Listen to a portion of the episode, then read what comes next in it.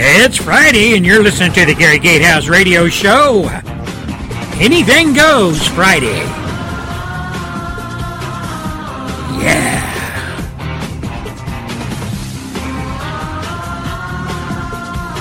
Friday. Gary Gatehouse. Let's go! Well, I hope you're all having a great Friday wherever you're at in God's big, beautiful world. Beautiful day down here in South Texas, sunny, uh, not a cloud in the sky, probably about, oh, I don't know, 68, 70 degrees. You can't beat it. You just can't beat it. Christmas is right around the corner. I guess when Santa Claus gets to Texas, he's just going to have to catch a cab because his sleigh just don't cut it down here. Unless it's got wheels on it, you know. Hope you folks are doing good. How y'all doing out there? I'm doing great. Having a great day just uh, you know, kind of hanging out. Kind of earlier today, I was kind of messing around with my uh, old car that I work on all the time, my old hot rod, kind of getting everything's up to date and just a little bit more working on the brakes right now, trying to get those brakes all up to snuff so I can stop that sucker after like a 125, 135 mile an hour split down the road just to see if the motor's uh, working right. You know, ladies and gentlemen, over the last, what is it, last two, three weeks, we devoted most of our airtime strictly to talking about Muslims, Islam, the attack on America, the attacks on Europe. You know the drill. If you listen to my show, you know the whole drill. We've covered it from A to Z. We've talked about everything that the Islamic religion presents to us Westerners as far as negativity goes, which is it is all negative. There's nothing positive about it. You know it, I know it. The only people that haven't figured it out yet are the dolts on the left, the liberals, the socialists, the Marxists, the progressives, the communists, the politically correct, and the heads of state of every damn country in Europe and across the pond here in my country, the United States of America. They just haven't figured it out yet what Islam, what Muslims present to us, what they hand us, what they, how they look at us. They don't look at us as superior or equal or whatever people. They look at us at the term they use is infidels, non-believers, non-believers of their phony religion, non-believers of that phony SOB Muhammad. They got this all, kicked it all off centuries ago. And these people in the Middle East, well, they bought into it uh, hand over fist. They just fell in love with the Islamic religion because you know I kind of figured it out with those people over in the Middle East. They, uh, if you look at each culture, and you look at the Sunnis and you look at all these other tribes running around in the Middle East, they've been fighting each other tooth and nail since day one. And they don't give a damn who they kill, who they wipe out. They just want to kill people. And it's been that way since Muhammad signed the book, autographed the book. You know, ladies and gentlemen, if you read the Quran, if you read what it says, and then you listen to all these imams and what is coming out of their evil mouths, and what they preach to their congregations inside those mosques, you can imagine, you can just imagine what is really instilled into the hearts and minds of the people who pray five times a day, read the Quran, have that book. The only book in the Muslim library is the Quran. There's no other book, just that one. Because it tells them. It tells all Muslims how they can live the life of Islam through that book, the Quran, from the time they're born to the time they die. It tells them everything they must do to live and to die and to go to heaven as they see it. And the fast road, the fast trip, the fast lane to go into heaven in the eyes and the minds of those people who follow Islam and the Quran is go out and kill a few people, be a martyr. And you get your 72 virgins. Hey, do you know, all you guys out there, ISIS, there's a rumor going around that those 72 virgins, well, they're just loaded with STDs. I'd, I'd watch out if I was you. But if I was going to take a, uh, myself out with a bomb or something, I'd make damn sure I got me some condoms and I wrapped them up in a bomb-proof package that I could take with me. pathetic, pathetic, pathetic, pathetic, pathetic! But that's the way it is in America. That's the way it is in Western Europe. Most people over there who walk the floors, walk the streets, go to work, go home, they just don't get it. They just don't get it. Or they don't want to get it. Now, you know, ladies and gentlemen, today, or yesterday actually, Obama got up in front of God and everybody in front of television after going to one of the uh, main deterrents of Islamic terrorism here in the United States, an agency that was formed after the attack 9 11 attack here in the United States that killed 3,000 people. He went up there and he visited and he had a look around. And he, then he come out and he gave a little speech. He, uh, he got in front of the TV cameras. He said, you know, uh, we'll be doing all this here stuff. We're going to be doing this. We're going to be doing that. And I'm doing this and I'm doing that. And you don't have to be as scared, all you American loonies out there that think that uh, Islam and all this other stuff is going to get you there. Religion of peace. Now listen here. I've got it under control. After all, ISIS is nothing be. It be nothing but a junior varsity. Hard, you don't even show up on my radar screen. Truth of the matter is, Obama very seldom listens to the warnings, etc., that come out of the intelligence community. Every once in a while, he might get a briefing. I guess in between golf games or patting his fellow liberal uh, minions up in Congress on the tutu. But you know, folks, when he gets up and he spews all of that liberal socialist pablum out of his mouth, it doesn't mean a damn thing. He doesn't say nothing. I mean nothing. He's full of crap. And we've caught on to it, finally, here in America. We finally realize that that man in the Rainbow House, formerly the White House, that man in the Rainbow House and all his minions, his whole cabinet, all a bunch of bootlickers and ass kissers, we have finally figured it out.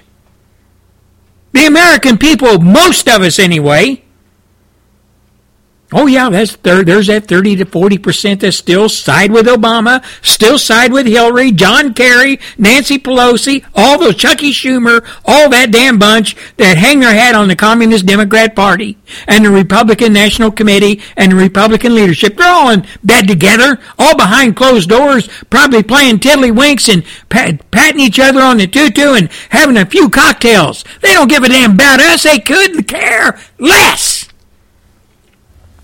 But America's finally figured it out. America has finally figured it out. Now, I want to go over some recent polls that were released, oh, just today, or was, it was yes, actually, it was yesterday. Latest poll results as of December 17th, 2015. Now we look at the Republican presidential nomination poll ran by ABC and News and the Washington Post. Now, do you think you're going to get a fair shake when it comes to reporting? Who do they talk to? Do they call up and say, well, we're from ABC and uh, we're from uh, Washington Post, and I want to talk to y'all conservatives? Nah, they don't do that. They know who they want to talk to to get the right ratings on the polls? Well, anyway, the polls Trump at 38, Cruz at 15, Rubio at 12, Carson at 12, Bush at 5, Christie at 4, Casey, at 2, Friona at 1, uh, Paul at 2, Huckabee 1, Graham 1, Patek, Paytok or whatever Paddock or whatever his name is, 0, Santorum 0. Trump up 23 points. Pataki. That's what I was trying to say.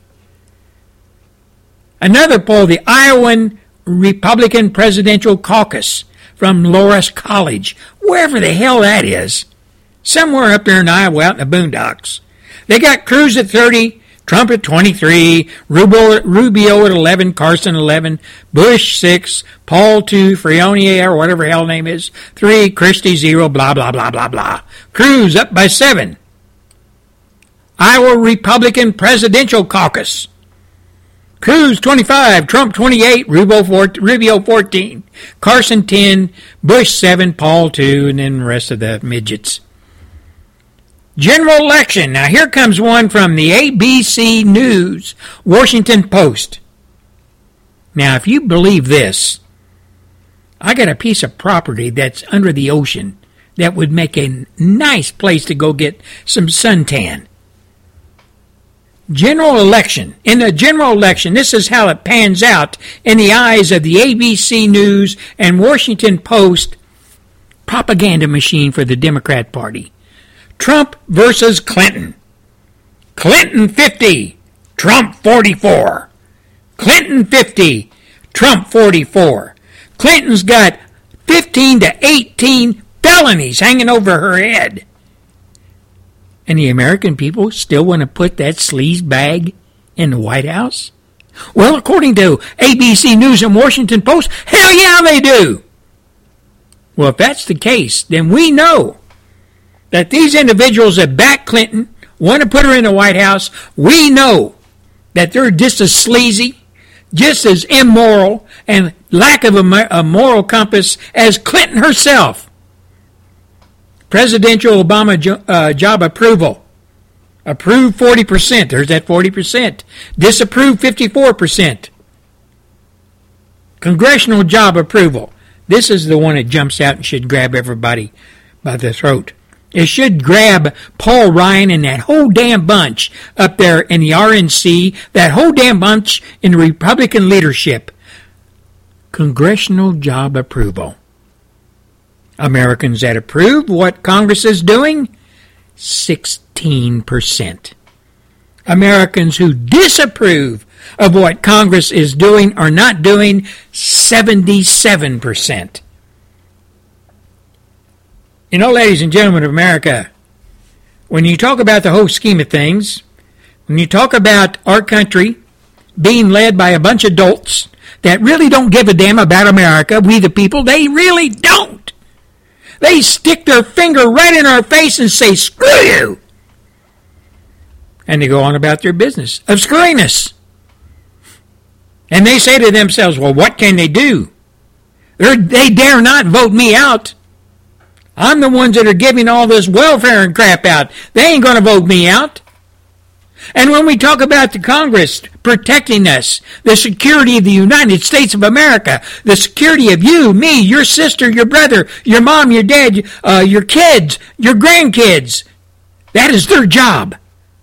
That is the most paramount job they have is protecting the American people, the security of our country, the security of our borders. And they're not doing it. They're not doing it.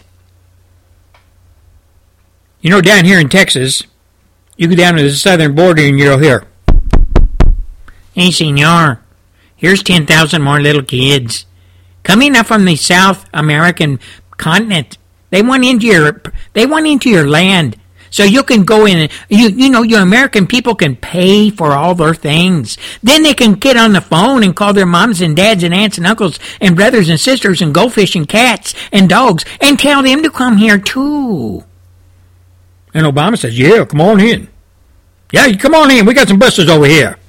We're going to put you on them buses. We're going to run you all over the country and put you here and put you there. Then here's some money to call your mom and dad up. Tell them to come on down. Thank you, senor. I love you, Obama. You know, ladies and gentlemen, you get kicked in the teeth. That might happen once, right? The next time the guy comes around and kicks you in the teeth, you're going to be ready for him, right? If he tries to kick you in the teeth the second time, you protect yourself, right? Well, when it comes to Congress, it doesn't seem America gives a damn. They've been they've been kicking us in the teeth and in the groin and in the backside in the head, beating us over the head with political correctness, whatever, for years, and the American people on those issues don't say a damn thing. Oh yeah, there's some that do. There's some that do. But the majority don't. They're too busy playing their damn Halo games, watching reality TV, watch a bunch of guys run up down a field with a pigskin under their under their arm, whatever the case may be. Well, it's going to bite us in the ass. It's going to bite us in the ass, and it's going to take a big chunk out of our backside someday. Do you think 9 11 was bad? Hold on to your boots. Obama's selling us out. Congress is selling us out. And ISIS knows it. ISIS knows our borders are open. We've left the southern door of our house, America, wide open. Come on in.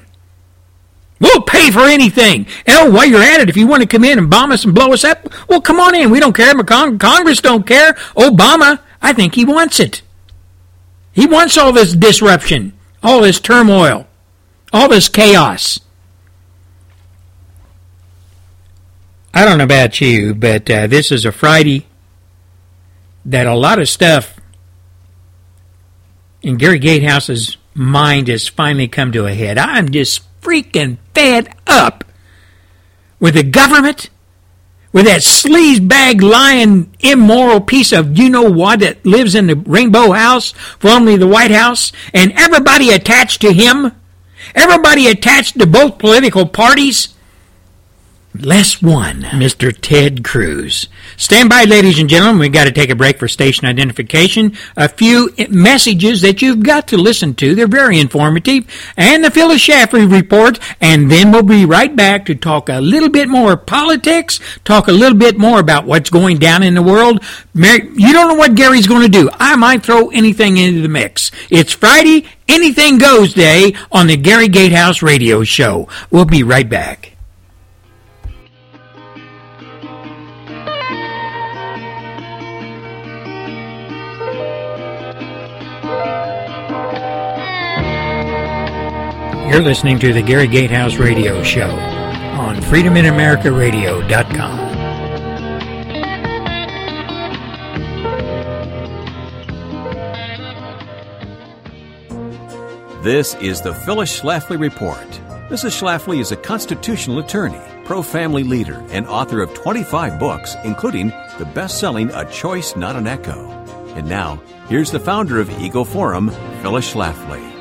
Liberals in favor of an open door immigration policy with Latin American countries love to paint the picture of Hispanics trying to get into our country who only want to seek the American dream for themselves and their children. The truth is that even second and third generation Hispanic immigrants are not nearly as likely to achieve upward mobility as white Americans. The unemployment rate for first generation Hispanic immigrants is 10%, but that percentage jumps to 21% for third generation Hispanics. That means that the longer Hispanic families stay in America, the worse off they will likely be, and the greater burden they will be on American tax paid welfare benefits. According to the American Community Survey, the first generation Hispanic men are 27% likely to be in prison. That should be a red flag to Americans concerned about the effect of immigration on our country. Unfortunately, it gets worse later on. When a man of Hispanic descent is actually born in America, they are 157% more likely to go to prison. This is a problem that should concern every American. Every year, thousands of people from Latin America are let into the United States legally, and countless more come illegally. America has no reason, much less any obligation, to offer citizenship and its many benefits to these people. Prior to 1965, America only took immigrants who could prove they had a plan to support themselves and not become a burden to U.S. taxpayers when Ted Kennedy's 1965 immigration reform went into effect, all that changed. As we are starting to see the second and third generation effects of these changes, Americans should be warned that these policies are not good for our country and very expensive. You can send a clear message to Washington on the topic of immigration and stay informed yourself by contacting your senator's office and requesting they send you a copy of the Immigration Handbook by Senator Jeff Sessions. Let both of your senators know you care about this issue by calling them directly and asking for the Immigration Handbook. On behalf of Eagle Forum, thanks for listening and join us again for the Phyllis Schlafly Report.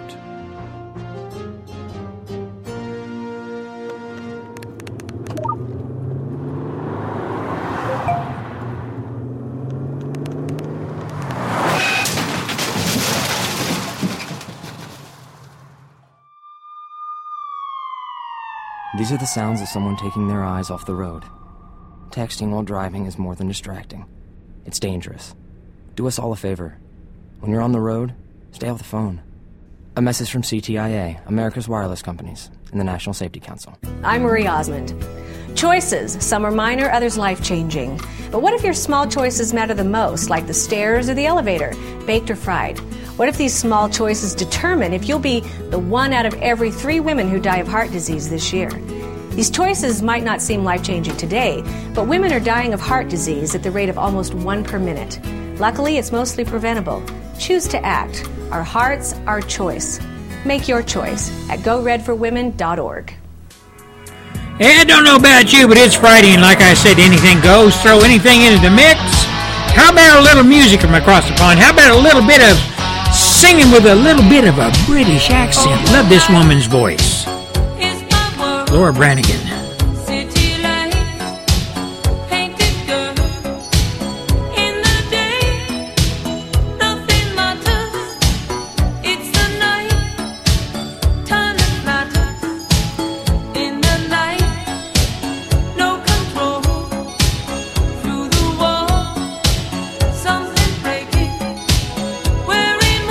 I'd like to give a shout out to all my mates over there at Restoration Radio International. All you folks that kind of hang around up there on Facebook. You know who you are. Old Paul Simon, and Michael Pierce, and Alan Pump. Kim Holgraf, Bruce Reicher, Colin uh, John English, I think that's your name. Tony Bugle, Jerry Riley, David Weissman, and my mate, my friend from across the pond over there in London, Mr. Stephen Lang. Hope you're having a great day over there in the great city of London, Mr. Stephen Lang. Riding around in all those taxis, drinking all that beer. ah, Stephen, he leads a life of Riley over there. He does. Got all that money, got radio stations, got beer coming out of yin yang. What a life!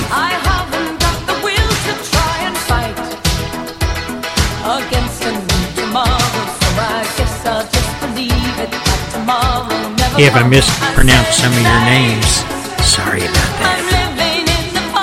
Buster Davis? Yeah, yeah, Buster, how you doing? Stephen English, yeah, how you doing, Stephen? Anthony Parsons, I know you're up there hanging around on Facebook all the time.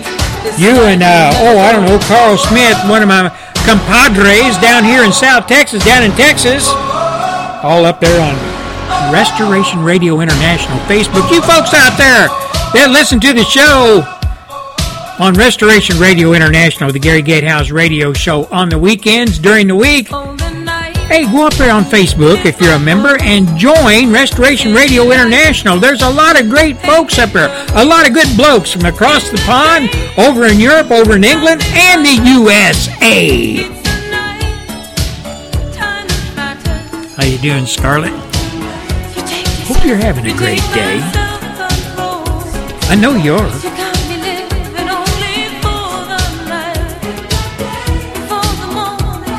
And all the members and staff of FreedomInAmericaRadio.com, Mr. Billy Van Horn, owner and operator, and all his staff, I hope you're having a great day. And I hope you're ready for Christmas. Gary Gatehouse isn't. I'm not.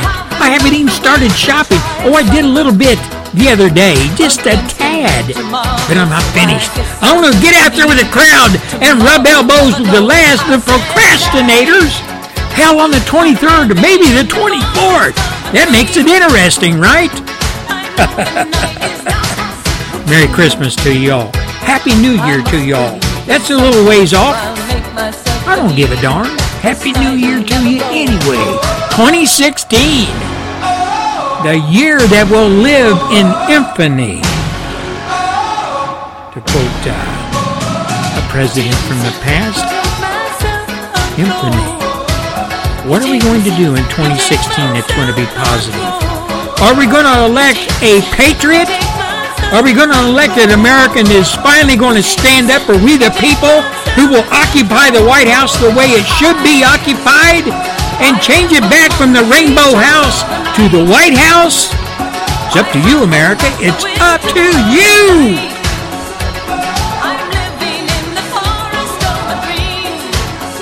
2016. Man! Along comes January of 2017, and at SOB in the White House is out of here! Man, I can't wait. Cannot wait. Been a thorn under my saddle since the day he was in, installed in the White House, the coup of 2008. Barack Hussein Obama Jr.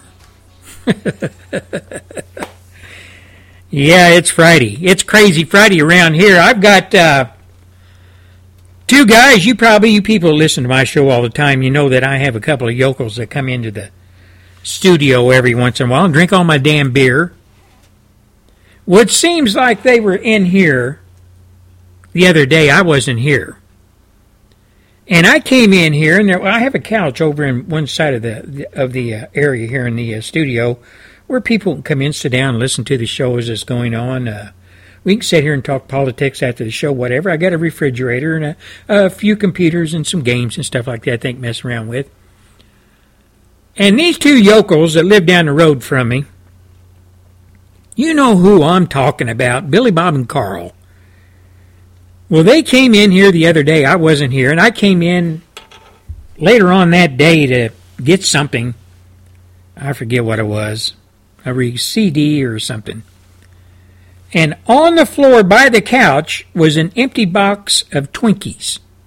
24 Twinkies. Empty, and all the wrappers opened up and thrown on the floor. And there was about a half a case of Lone Star long necks sitting next to the couch and a note on the couch from Billy Bob and Carl to Mr. Gary Gatehouse. Merry Christmas, Mr. Gatehouse. Thank you for letting us use your couch. We enjoyed listening to your music that you provided here in these CDs and the player, and we enjoyed all these Twinkies and beer. See you later.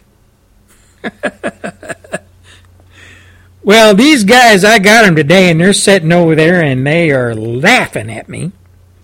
And I can't tell you the signals they're giving me. Guys are obscene, man. But uh, I have been asking them. I've been asking them for oh, I don't know, four months now, five months. I keep asking them, when in the hell are you going to you guys going to get back on the air? Because I get emails all the time asking me to ask Billy Bob and Carl when they are going to bring their half hour radio show back on the air because people want to know. They want to listen to you guys. You understand that? You've got a following and you don't care? God, I do care. But by God, I got some work I got to do all the time. I ain't got time to be messing with that dang radio. You know that, Gary. Well, listen. Listen, Billy Bob and Carl if you're not going to continue with your radio show, why don't you tell your fans so they can move on? Keep keep it straight with them. Don't let them hang, hang okay? Well, I guess so. I guess we we need to talk about it. Maybe we can get the show going after the first of the year. But we got all them damn cows out there we gotta got to be checking for everything, brands, and giving shots and all that, so I don't know. All I'm asking is Billy Bob. See, Billy Bob's the leader of the two. Carl, he don't care. Just give him a just give him a Lone Star and a Twinkie or a honey bun or whatever, and that's all. He don't care.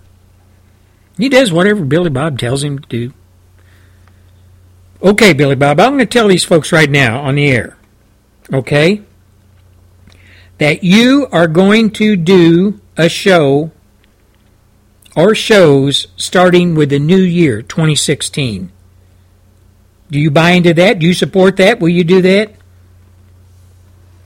Well, uh, what do you think, Carl? You think think we can uh, Think we can do them damn shows again, Carl? Well, I don't know, man. I don't know. Uh, uh, uh, yeah, yeah, yeah. We can do that. We can do that. Yeah, yeah, yeah. All right, then. We've got it settled, folks. All you folks that keep sending me emails about those guys, you heard what they said. They're going to do shows starting the new year, 2016. Now I know they're full of stories. They always they have a truckload of stories they're always tell, talking about, and they always go down to that damn dance hall down there, the city hall bar. And I swear to God, if I haven't heard one story from the sheriff of the county out here about those two guys always getting into fights, always causing trouble, always I don't know circumventing the law, just a couple of outlaws. Just a couple of outlaws. That's all I can say about it. They're good guys, though. They are. They're really good guys. Now, to get back to the, oh, I don't know, the messages and talk of the day, the issues of the day. Now, in my monologue, I was talking about Barack Hussein Obama Jr. and his complete disdain for the American people, his complete sellout of the American people, we the people. You know, we the, the taxpayers, the people that pay the bills in a republic, we should have some voice, but we don't. Not just with Obama, we don't have any voice. It falls on deaf ears with Congress as well. They just don't want to hear what we have to say. And like I said, he got out in front of the people and God and everybody in front of the television Thursday and talked about how he was going to up security and take care of the United States and we don't have to be afraid, blah, blah, blah, blah, blah. Then turns right back around and they announced the same day that they are going to release another 40 to 45 detainees from Guantanamo Bay, Gitmo as it's known, terrorist. He's going to send them back to the Middle East. These are the same people that if they were released today, they would find a way to kill us. He's going to let them go back to the Middle East. I guess he's been assured on the book, on the good book, the Bible? No. Maybe the Quran. Maybe he got him to swear on the Quran. Or maybe a Superman comic book. I don't know. Yeah, we won't, uh, you send us back to Middle East, we won't bother Americans anymore. No. No, we won't. We won't bother them. I swear. I swear my camel's hump. No more terrorism. No more terrorism. I go back eat chapatis, eat goat's eyes and curry, Leave Americans alone. Just let me go. Well, all right then. By God, I'm going to let you go. I believe what you're saying. And I don't want you showing up on that battlefield because you really disappoint me, yeah? Oh, yes, I yeah. We won't go back there. No battlefield for us. You know, folks, how much do you really trust Obama? I, am sure you, I already know the answer. I don't even why I asked the question. But I want you to listen. I want you to listen to this, okay? And with groups like ISIL trying to radicalize people to violence, especially online, part of our meeting today focused on how we can continue to strengthen our partnership between law enforcement, high tech leaders, communities, faith leaders, and citizens. But we've got to keep on building up trust and cooperation that helps communities inoculate themselves from uh, the kind of uh, propaganda that ISIL's spewing out, preventing their loved ones, especially young people, from succumbing to terrorist ideologies in the first place. And finally, one of our greatest weapons against terrorism is our own strength and resilience as a people. And that means staying vigilant. If you see something suspicious, say something to law enforcement. It also means staying united as one American family, remembering that our greatest allies in this fight are each other, Americans of all faiths and all backgrounds.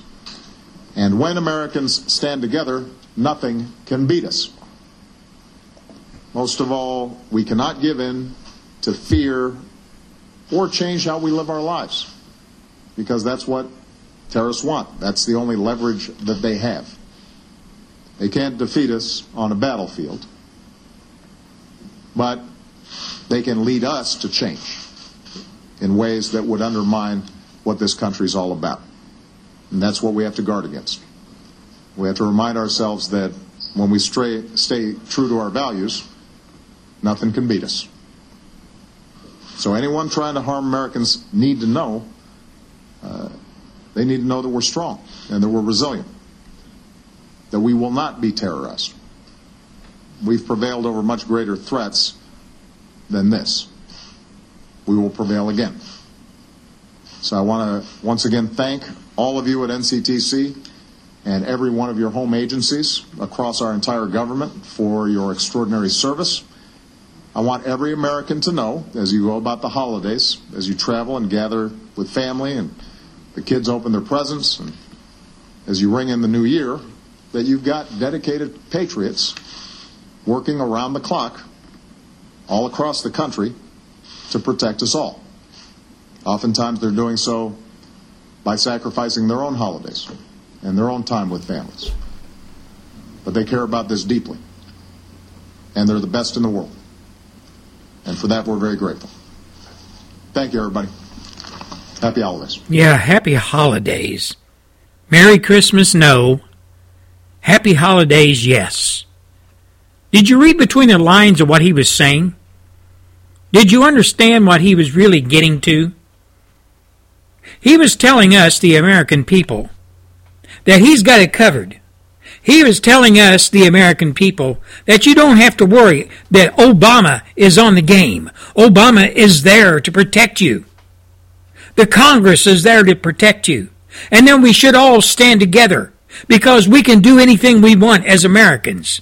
We can do anything we want. We can defeat anybody because we are Americans. You know, ladies and gentlemen, this man is so damn two faced. He stands there and tells the American people how great we are. He stands there and tells us that we have the wherewithal to defeat anybody that we want that comes or rubs us wrong or comes against us, and he's going to be there to help us, and Congress is going to be there to help us. Just what has he done but draw a few red lines in the sand, then back down? Just what has Obama done except run off to the Middle East at the beginning of his first term and apologize about we people being Americans, apologize about America and what we are, our culture, etc., what we stand for, and then lecture us from the first day he walked into the Rainbow House, formerly the White House, lecture us and tell us that we have to accept his religion, and don't tell me it's not. We had to accept his religion, Islam. We had to accept Muslim people as just as much a part of America and the building of America and making America great as, say, our Irish or our black ancestors or our, our people from Europe. We've got to accept these Muslims. And now he's telling us, don't worry. Go out and do your Christmas shopping. Go out and do whatever you want because we're here on the spot. He's not anywhere on the spot. He was right about people that are patriots giving up their holiday to protect us. The military, the intelligence agencies. You know, ladies and gentlemen, I'm just talking from experience now. Many of you who listen to my show know that I served 31 plus years, both in the military as a spook or an intelligence officer, whatever you want to call us. That's what we were called spooks, or as a civilian intelligence operative, a spook. And over that 31 plus years, I dare say at the max, at the very max of them 31 plus years, I, I might have had three or four Christmases off. Maybe. Why? Because I was in some God-forsaken country somewhere in the Middle East, Peshawar, Pakistan, Afghanistan, Hindu Kush Mountains, somewhere while y'all back here are celebrating Christmas, New Year's. I had no problem with that. I had no problem. That was part of my duties. To go where I was told to go and do what I was told to do as far as protecting the homeland, the motherland. But when it comes to Congress and it comes to Barack Hussein Obama Jr. and his minions, that's where it stops. They could give a rat's behind about we the people. They really could. And then he announces, same day, Thursday, that they are going to let go 40 plus terrorist detainees at Guantanamo. They're going to return them to the Middle East somewhere where they will come back to wherever country they go to. And, and uh, I, I, I assume Obama thinks they're going to reassimilate as just a, a, a, a camel riding, curry and goat's eyes, chapati eating Middle Easterner, and he will he will never ever any of them will never ever partake of terrorism again. But we know when they reassimilate uh, back to the Middle East, they will reassimilate many of them as terrorists, terrorist lieutenants. to train their fellow Islamic terrorists. They will be welcomed back to the Middle East. Whatever country they their asses end up, they will be well welcome uh, welcome back as heroes. Obama knows that. Did you hear anything from Congress? Did you hear anything from Congress? From the left or the right? Hell no, you didn't. Then one could surmise after all the silence and all you hear is crickets from the Republicans and Republican leadership when it comes to anything Obama does. They don't raise their hand and say, wait a minute, we're not going to do that. It's going to be a cold day in hell before we let 40 some people back into the uh, Middle East. Nah. Not a whimper. Not a verb, not a not a not not not a sound. And I'm sure there's going to be some old come up here, maybe in the next day or so, that'll stand in front of the uh, TV and say, Well, I tried my best to get that man up here in the White House to stop shipping those boys back to the Middle East that are terrorists, but it just wouldn't listen to me. You know, folks, when I read the stats a while ago where only 16% of Americans have any faith at all, in Congress. I would venture to say that number is lower than that. But then, on the other hand, when you look at the people who still back Obama, it's anywhere from 30 to 40 percent. It shows up in all the polls. They don't like Congress, but there's a 30 to 40 percent of Americans in the United States that still back Obama. Still love Obama. Still think he's doing a good job. These are the people that are, that are the undereducated, underinformed, misinformed, I don't give a damn Americans. And the 16% that don't back Congress, that runs the whole gambit. Informed, misinformed, I don't give a damn. None of them have any faith in Congress. Even the people with very little gray matter between your ears have come to the conclusion that Congress isn't worth a damn. Yet Congress continues to screw the American people, continues to stick their finger in our eye, continues to laugh at us. And when we get back after the break, we're going to be talking about one of the things that just ended up coming up for vote that is going to affect all of us, affect our security, affect our pocketbooks and purses, our bank accounts, our homes, our cars, everything that we have accumulated as families, as Americans, worked hard to do so. This is going to affect us all. We'll be back after a few short messages and a rant from the Gary Gatehouse Radio Show archives. You're listening to the Gary Gatehouse Radio Show on freedominamerica.us. Tune in 24 7 to listen to the Gary Gatehouse Radio Show. Liberty Counsel is a litigation, education, and policy organization established to preserve and advance religious freedom, the sanctity of human life, and the family. We have offices in various places around the United States and affiliate attorneys in all 50 states, plus a major outreach in the nation of Israel. Don't get discouraged about what's happening in our country and around the world. Get encouraged, get on your knees in prayer, and get involved. Stand with us in preserving our Judeo Christian values. Visit lc.org. Well, I hope you folks are having a great day wherever you're at in God's big world. It's Monday. Back to the salt mines. Earn that dollar so you can take 75 cents of it and send it to D.C. You know, ladies and gentlemen, uh, I was talking to some uh, people over the weekend. We had some people in to sit down and watch some of the games on the television, kick back, had a few, uh, oh, I don't know, snacks. Some of them brought their own brewskis, whatever, and we just sat back, watched a couple of games, and we got into political talk. It always happens. And we were talking about in America today, who in the hell can you trust? Who can you trust in America today? Can you trust your neighbor? Can you trust your cops? Can you trust the local reverend down the road at the church? Can you trust your politicians? And we all come to the conclusion you can't trust anybody anymore. You've got to watch your back, and only the inner circle of your family and a few assorted friends can you trust. What has happened to America? That's what I've got to. I've got to ask you all, what the hell has happened to this country? Well, hell, I remember when I was a kid. Yeah, here he goes again, talking about when he's a kid. Well, I remember when I was a kid coming home from school at noon. We all walked uh, back to our houses at noon if we wanted to, to have lunch and then go back to school for the afternoon session.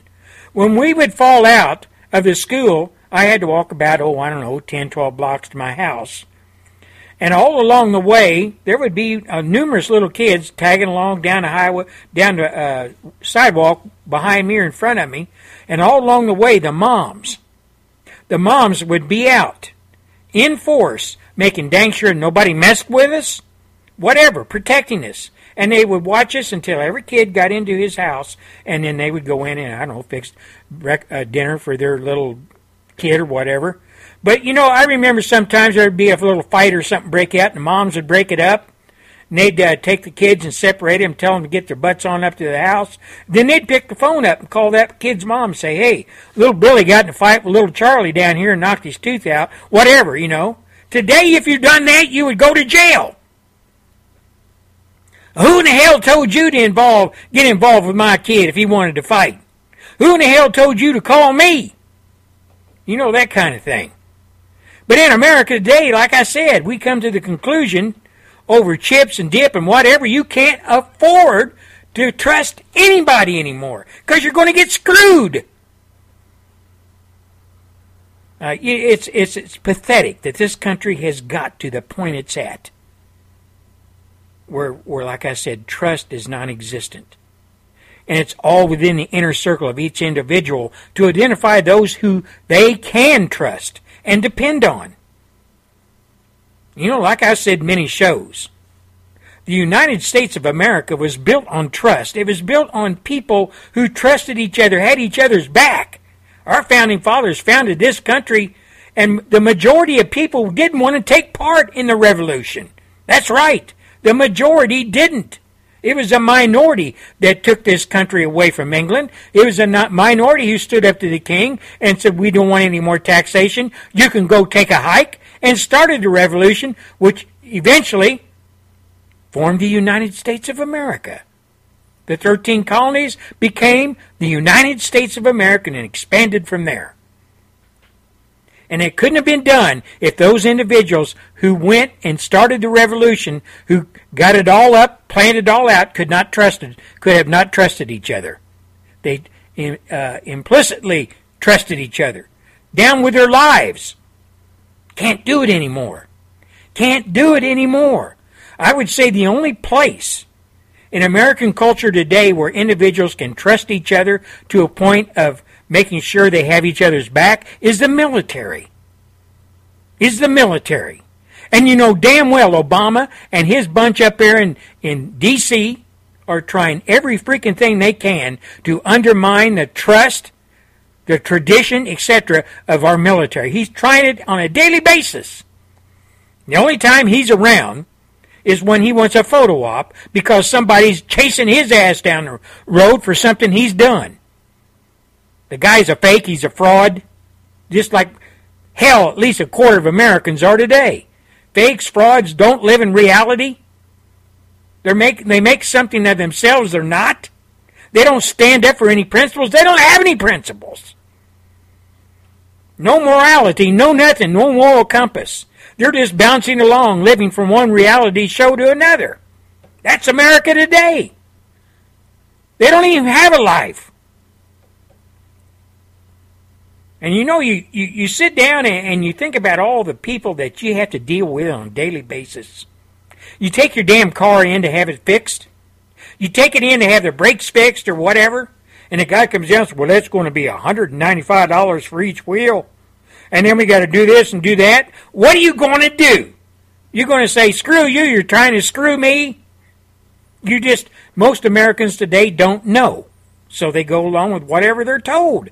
Sheeple especially when it comes out of Washington, D.C., especially when it comes out of Pravda West, ABC, CBS, NBC, and CNN, and public broadcasting, all the propaganda machine of the Barack Hussein Obama regime and the Democrat Communist Party. That's all those news media folks are. They're nothing else. You can't believe a damn thing they say. Nothing. Zero. Nada. It's all spun. It's all propagandized. It's all misinformation, disinformation. And the American people, a lot of them, most of them, buy into it. Buy into it. And they wrap their brains around it and make that part of their daily life. What the media tells them. Well, this was on TV, so by God, that must be the truth. They said Obama's going to do this, and Obama's going to do that, so he he's going to do it. Where's my sword? I need to fall on it again. You know, Obama came out with this damn thing, these promise zones. Promise zones. Have you heard of them? He came out with them Thursday, and he identified five promise zones that he was going to help them get back on the right track. And he's going to do it through tax incentives and and grants to combat poverty through education, increased access to housing and crime reduction. I want to ask you all you folks out there that buy into this crap. And oh, by the way, before I really get into kicking Obama's ass, those promise zones, the first ones are San Antonio, Texas, Philadelphia, Pennsylvania, Los Angeles, California, southeastern Kentucky, and the Choctaw Nation of Oklahoma. And all you folks that buy into this garbage, this political pablum that is puked out of the mouth of Obama and his left wing minions on a daily basis.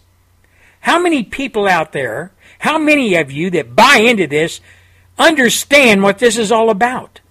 These promise zones. 2014 promise zones. He's going to help you do this, and he's help you going, going to help you do that.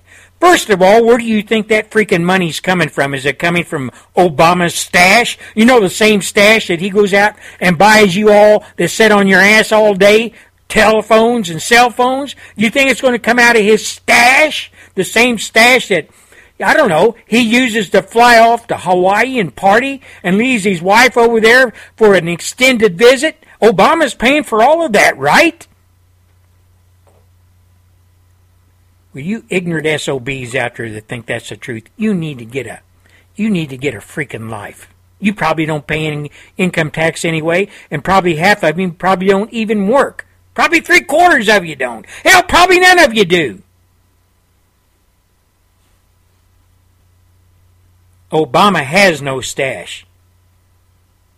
God, is that news to you? He has no stash. Congress has no stash. When was the last time you read anywhere that Congress had a business going where they were earning money and putting it back in the coffers of the United States of America? They don't earn any money. They do not earn one damn red cent. Obama does not earn or make one damn red cent on his own. We, the people, pay Obama's paycheck.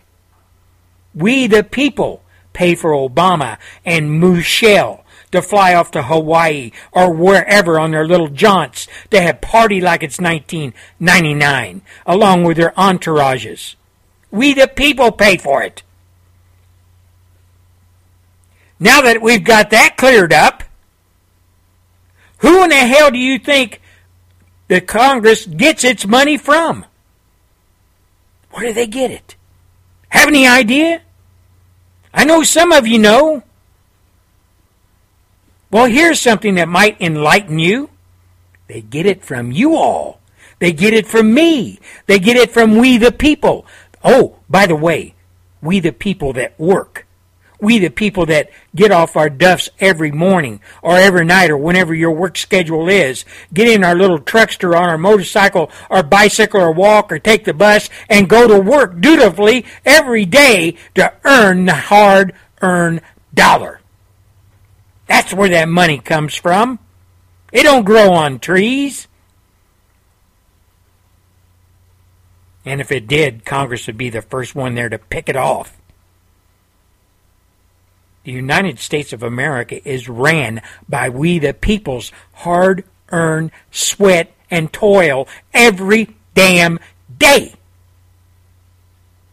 We pay for it. We pay for the streets. We pay for the street lights. We pay for the airplanes that Obama flies around on. We pay for every damn thing that is in the public sector the United States of American population pays for it out of the money they earn working. Working! And it's ripped out of our paychecks in the form of income tax, federal income tax, whether it be every week or every two weeks or every month. However, your income tax is set up, it is taken out of your paycheck and sent to Washington, D.C.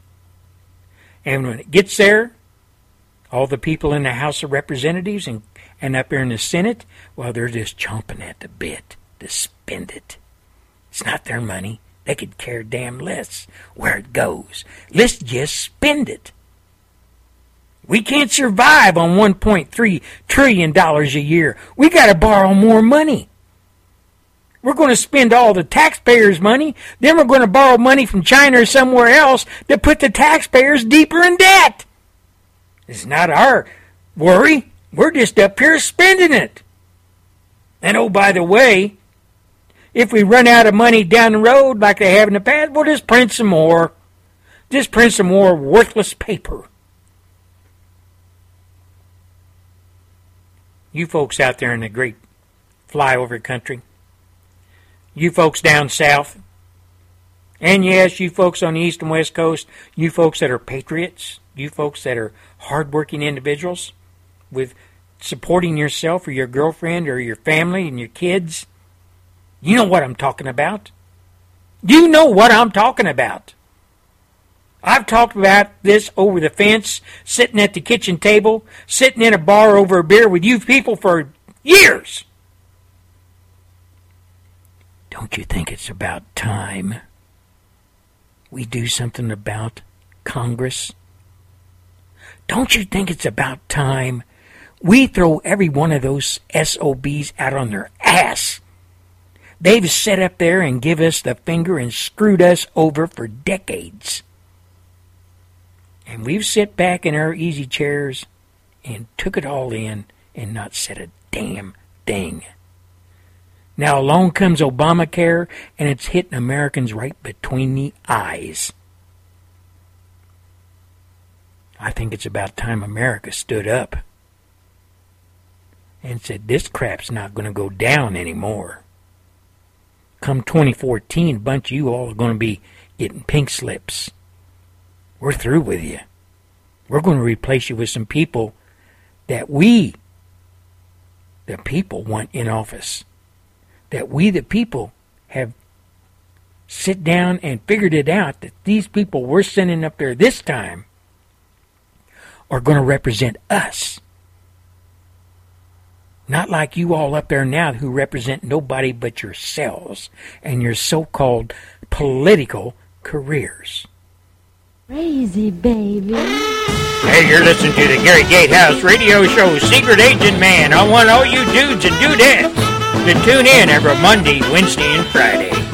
Crazy man. Well, on the clock, it says it's time for the top of the hour news, and you were listening. Just that last cut was a Gary Gatehouse rant, a monologue from our archives from past shows way back in, oh, I don't know, 2013, whatever the date was. I didn't check.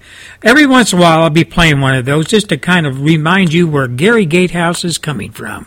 We'll be back after the top of the hour news. You're listening to the Gary Gatehouse Show. Gary will be back after the Fox 5 Minute News break. Please stand by.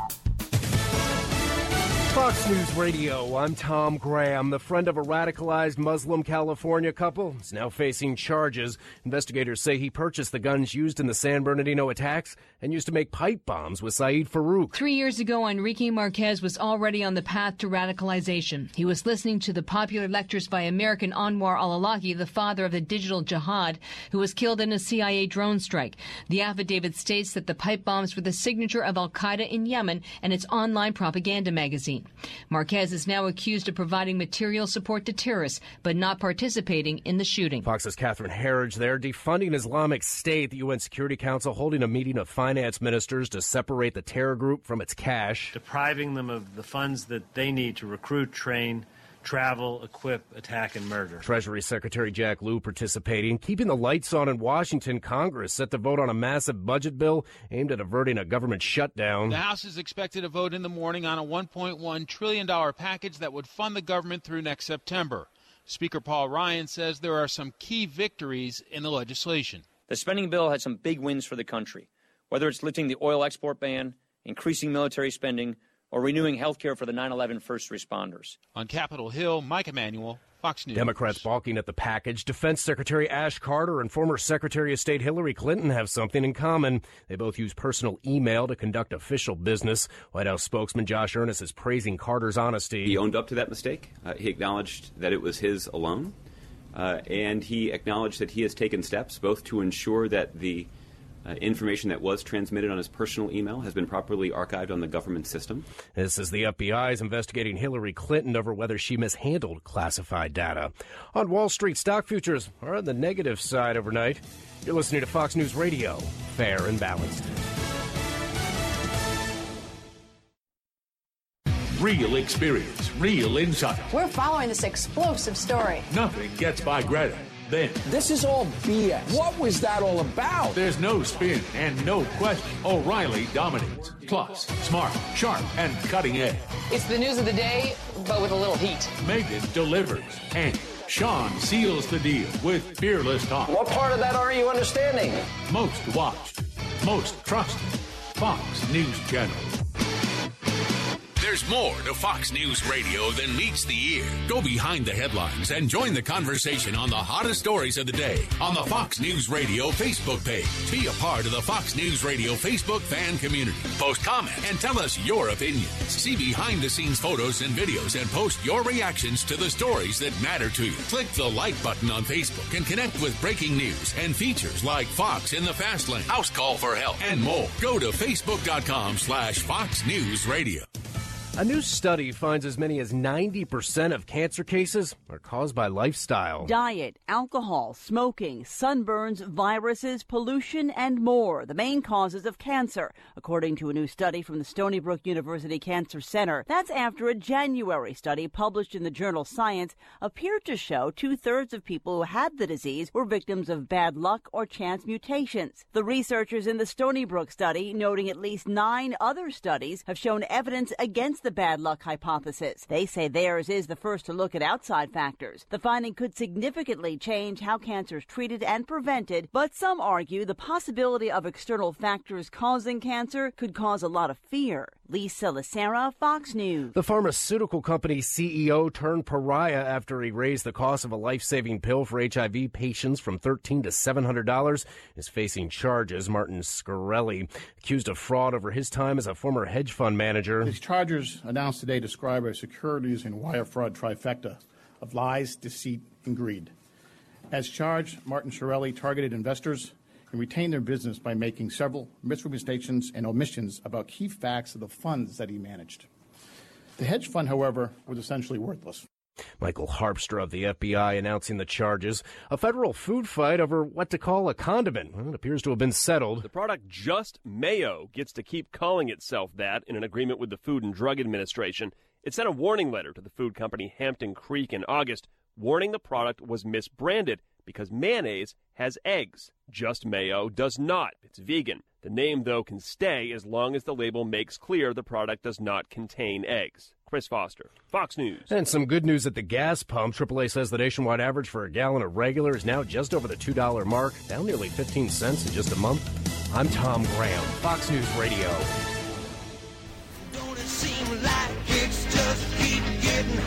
Welcome back to the second hour of the Gary Gatehouse Radio Show, Friday edition. Anything goes.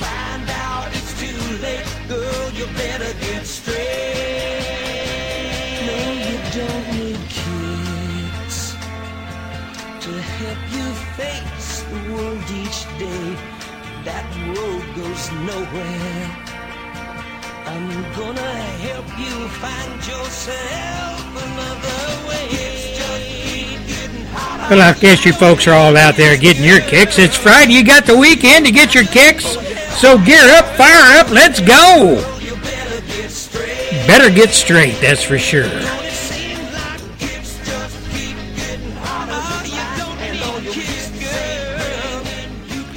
You know, ladies and gentlemen, moms and dads, brothers and sisters, aunts and uncles, all you conservatives out there, all you veterans, all you active duty folks, first responders, whatever the case may be, Congress and the budget. And I remember the Republican Party way back when saying, Y'all just give us the House and we'll take care of business. Then it was, just give us the Senate. And by God, this time we'll take care of business. So, what business has the Republican Party taken care of? Can you tell me? Can you tell me? Here's a headline a 2009 page budget, well over a trillion dollars, Republican spending deal. And it still is funding Planned Parenthood. Still planning, uh, funding those butcher shops. And they looked us right in the eye and they said, Give us a House, give us a Senate, and we're going to take care of business. So help us God. Now, this 2009 page, physical 2016 spending deal that the Republican House leadership released this uh, last Thursday authorizes well over a trillion dollars in federal outlays between now and the end of fiscal year 2016. And this is according to the Congressional Budget Office, or the CBO, as many know it. And it does not prohibit funding of Planned Parenthood. Now, this is according to the House Appropriations Committee. You know, ladies and gentlemen, I just seen another headline where the conservative segment of the conservative part or wing of the Republican Party gave their blessing to this budget, including the funding of Planned Parenthood. Including the funding of Planned Parenthood. Now, this bill is paired with a separate bill of 238 pages, a 233, uh, 238 page tax bill. But they say we are maintaining all our pro life protections, including the Hyde Amendment. And we are making cuts to the UNFPA program. House Speaker John Boehner Jr. said, oh, excuse me, Paul Ryan said of the omnibus spending bill at a press conference yesterday. Planned Parenthood is the nation's top abortion provider.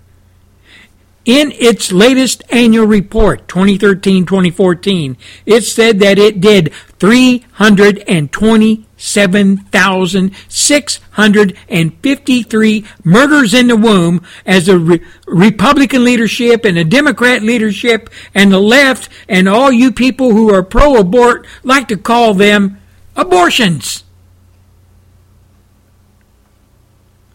But you know what? The people that supposed to represent the conservative side of the Republican Party, not a whimper from them. Not a whimper. Nobody raised their hand. Nobody said nothing. They all gave credence to this bill and said, pass it on through, give it to Obama, give him everything he wants. But you know, ladies and gentlemen, Paul Ryan, uh, uh, John Boehner Jr., he said, look in divided government, you don't get everything you want, he said at his press conference. Republicans didn't get all they wanted. Democrats didn't get all they wanted. This is a bipartisan compromise. It is a bicameral compromise. And I understand that some people don't like some of the aspects of this, but that is the compromise that we have. And I do believe that we have bipartisan votes on both of these bills. Now, in its analysis of H.R. 2029, the Consolidated Appropriations Act of 2016, the CBO said that changes in law that will be made by the bill will have the net effect of increasing the federal deficit by 57 plus billion dollars from fiscal year 2016 to 2025. And we all know that is BS.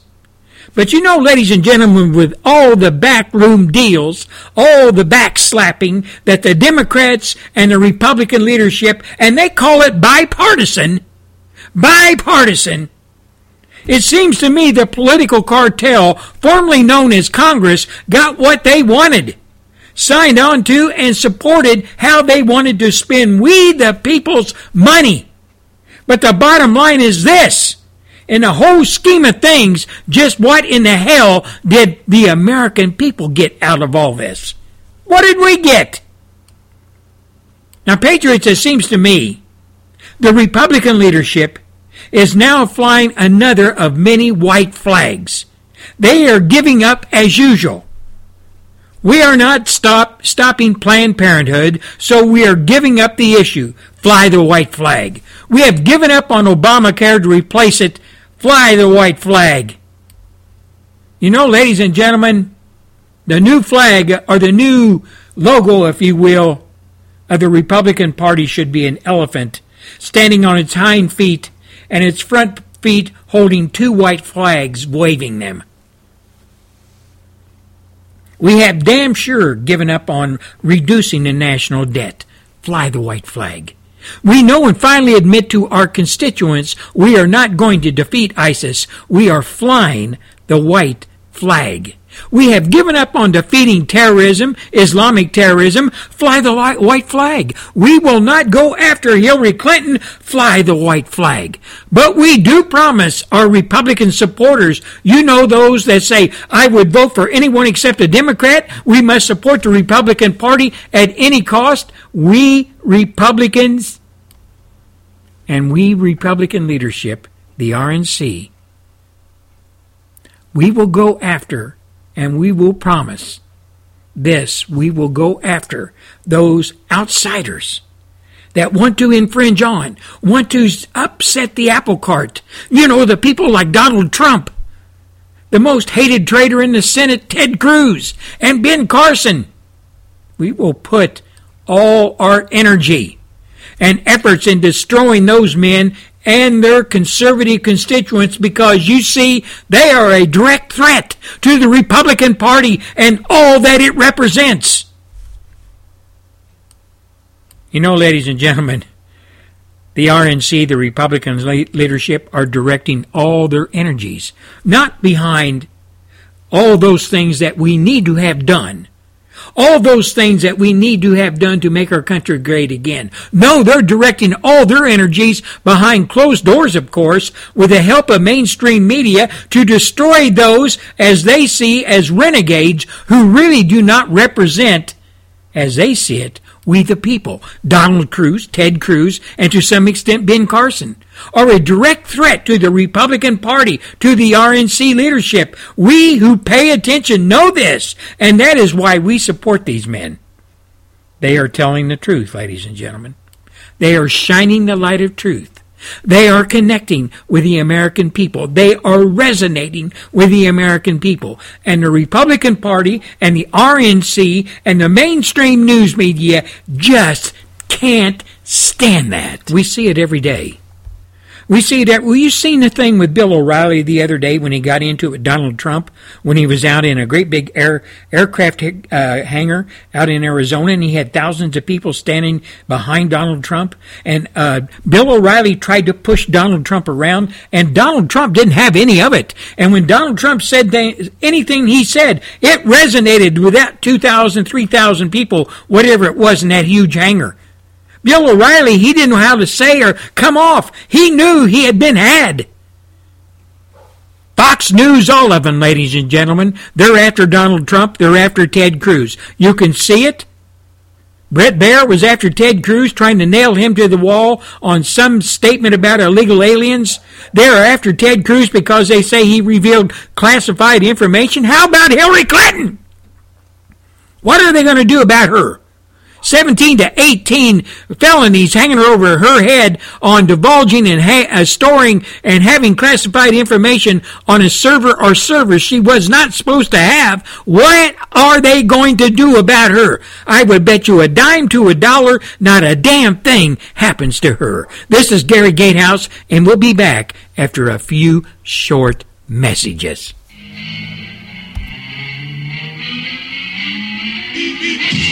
This is Gary Gatehouse with the Getting After Lefty show. Would like to say howdy to all my mates over there in the UK. Hope you're having a great day, whatever you're up to.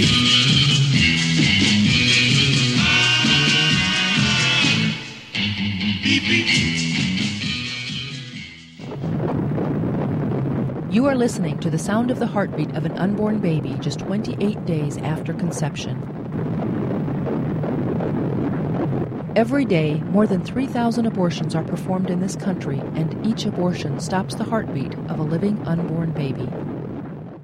Since 1973, the annual number of abortions has gone from approximately 750,000 a year to just under 1.3 million.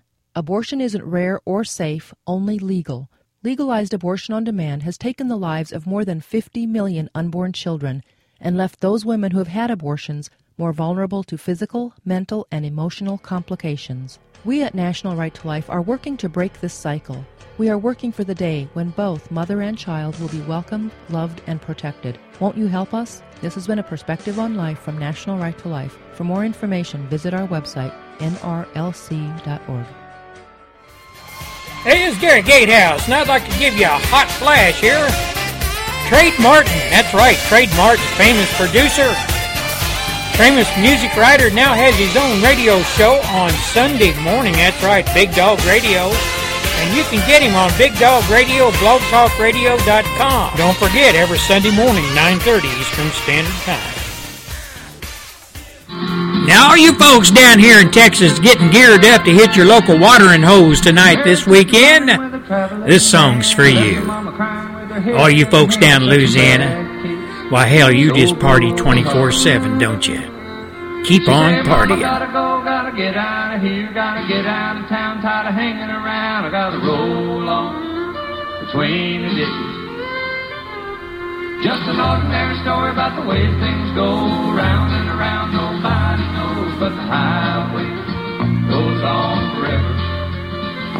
That old highway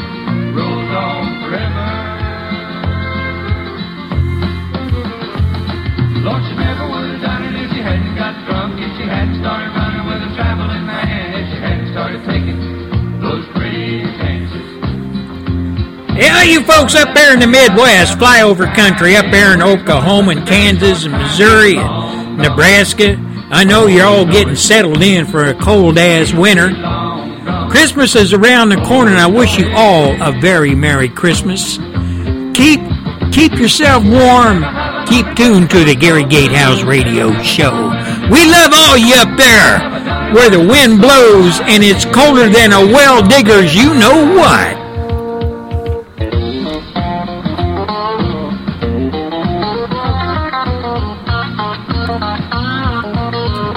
What do you think of this song, Billy Bob? By God, I think this song is fantastic. I love this song. I really do. Where'd you find that at, Gary? Well, I found it on the internet. Oh, I had to buy that. really got mad when you really got trouble like a daughter gone bad. It gets real hot down in Louisiana. Stranger better move it or it's gonna get killed. It's gonna have to get it or a shotgun will. It ain't no time. Well, I'll tell you what. You know them boys, Billy, Bob, and Carl. They always telling me that Gary Gatehouse plays some hell good music, and by God, I believe him. This is one hell of a song. Well, thank you, Rufus. I kind of like it myself. Really do. Kind of get your blood going, don't it? Yeehaw!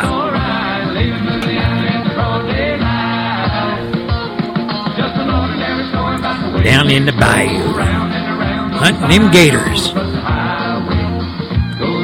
Goes on forever. Forever. By God, I'm going to play another song. This song's got me all riled up. Stand by.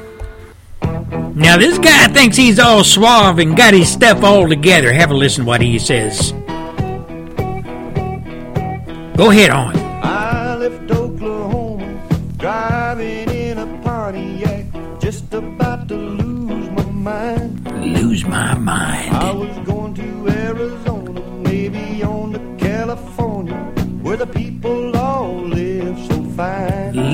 Fine high on the My baby said I was crazy. My mama called me lazy. I was gonna show 'em all this time. Cause you know I ain't no fooling. I don't need no more schooling. I was born to just walk the line. Walking that line. Living on Tulsa time. What time is it? It's Tulsa time. Living on Tulsa time. Tulsa time.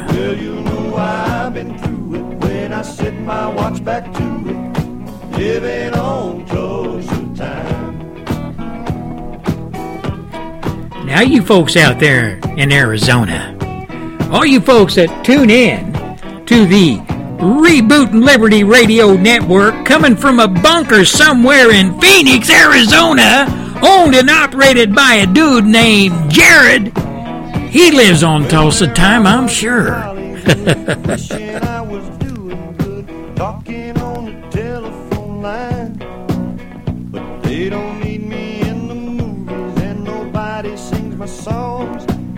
Guess I'm just a waste of time. hey, you dudes over in the UK, you live on Tulsa time? Or is that GMT time?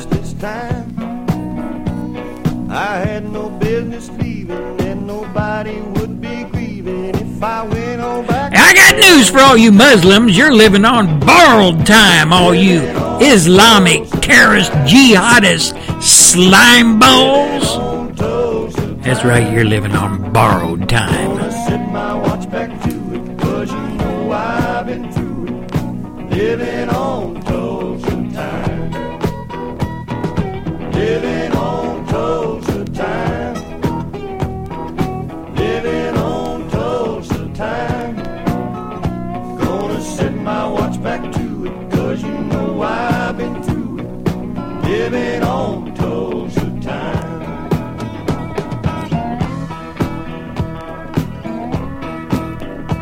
Yeah, it's Friday.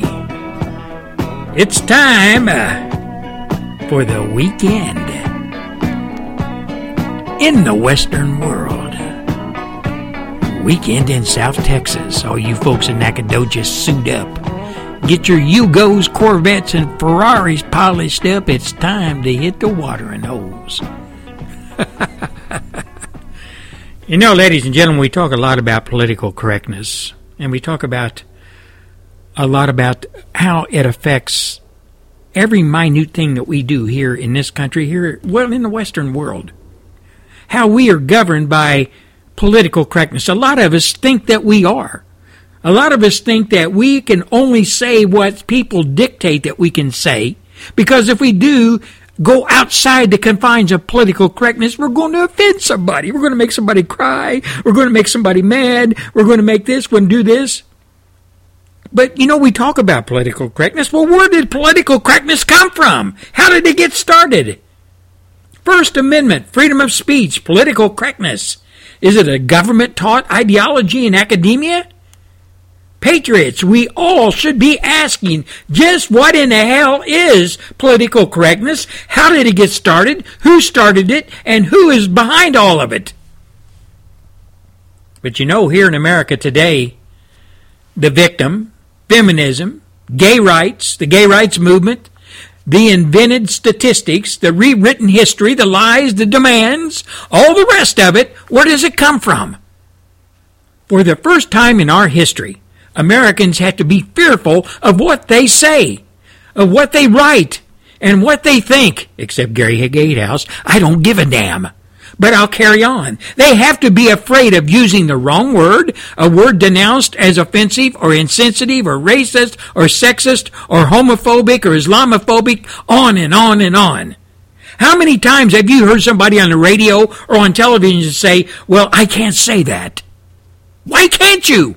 Haven't you heard of the First Amendment? But you know, we have seen in other countries, particularly in this country or in this century, where this has been the case. And we have always regarded them with a mixture of pity and, to be truthful, some amusement because it has struck us as so strange that people would allow a situation to develop where they would be afraid of what words they used. But we now have this situation in the United States of by God America. We have it primarily on college campuses, but it is spreading throughout the whole society. Where does it come from? What is it? Just what in the hell is political correctness? We call it political correctness. The name originated as something of a joke, literally in a comic strip and we tend to still think of it as only half serious. In fact, it's dead serious. It is a great disease of our century, the disease that has left tens of millions of people dead in Europe, in Russia, in China, indeed around the world. It is the disease of ideology. PC is not funny. PC, ladies and gentlemen, is deadly serious. Now, if we look at it analytically, if we step back and look at it analytically, if we look at it historically, we quick, quickly find out exactly what it is, what PC is. Political correctness is cultural Marxism. It is Marxism translated from economic into cultural terms. It is an effort that goes way back, way back to World War One. Not in the 60s. They picked it up. The hippies grabbed onto it, but it goes way back to World War One. If we compare the basic tenets of political correctness with classical Marxism, the parallels are very obvious to those of us who pay attention.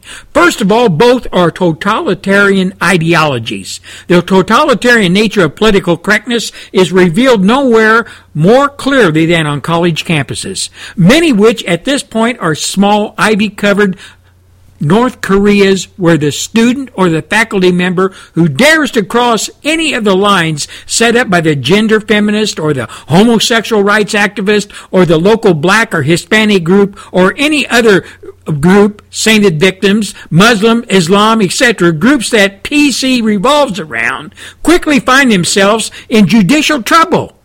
Within the small legal system of the colleges, they face formal charges, some star, star chamber proceeding and, pros- and punishment. That is a little look into the future that political correctness intends for the whole nation, our nation, our motherland as a whole. But you know, indeed, all the ideologies are totalitarian, like I said. But because the essence of an ideology, I would note that conservatism, correctly understood, is not an ideology. It is to take some philosophy and say, on the basis of this philosophy, certain things must be true. Have you caught up with me yet on this? But you know, in conservatism, such as the whole of the history of our culture is the history of the oppression of women, Since reality contradicts that reality must be forbidden, it must be become forbidden to acknowledge the reality of our history. People must be forced to live as a lie. And since people are naturally reluctant to live a lie, they naturally use their ears and eyes to look out and say, wait a minute here. This isn't true. I can see it isn't true. The power of the state must be put behind the, the demand to live, to live a lie. This is why ideology invariably creates a totalitarian state that, ladies and gentlemen, America is sliding into. The cultural Marxism of political correctness like economic Marxism has a single factor explanation of its history. Economic Marxism says that all history is determined by ownership of means of production. Cultural Marxism or political correctness says that all history is determined by power by which groups defined in terms of race, sex, etc. have power over which other groups. Nothing else matters. All literature indeed is about that. Everything in the past is about that one thing. But you know, ladies and gentlemen, we can go on and on and on and talk about all the things about Marxism and how it got and political correctness and how it got its start. Because I'm sure there's a lot of people out there now are reaching over to turn me off. I don't want to hear any more about Marxism or or uh, communism or any of that stuff that comes out of the Gary Gatehouse radio show. I don't want to hear it. Well, you don't want to know the truth about where political correctness came from, who's pushing it, who owns it. What it's used for? Political correctness in the United States of America today is used as a tool. A tool to beat conservatism over the head with. It's used as a tool to beat any group or any concern over the head with that refuses to buy into it or refuses to buy into Islam, Islam, or refuses to buy into homosexuality, or refuses to buy into anything that goes against or rubs against what we, the people, as Christians, sign on to as our moral compass, our moral lives. If we don't sign into what political correctness says we should, we are on the outside looking in. We are a bunch of idiots, a bunch of adults that have to be attacked 24 7 by the media, by the left, etc. We know that. We see it every day, don't we?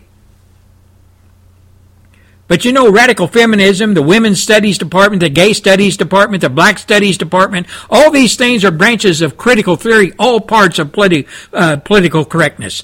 All on the campuses of every one of our colleges here in the United States, all running around rampant on the colleges in all Western civilization.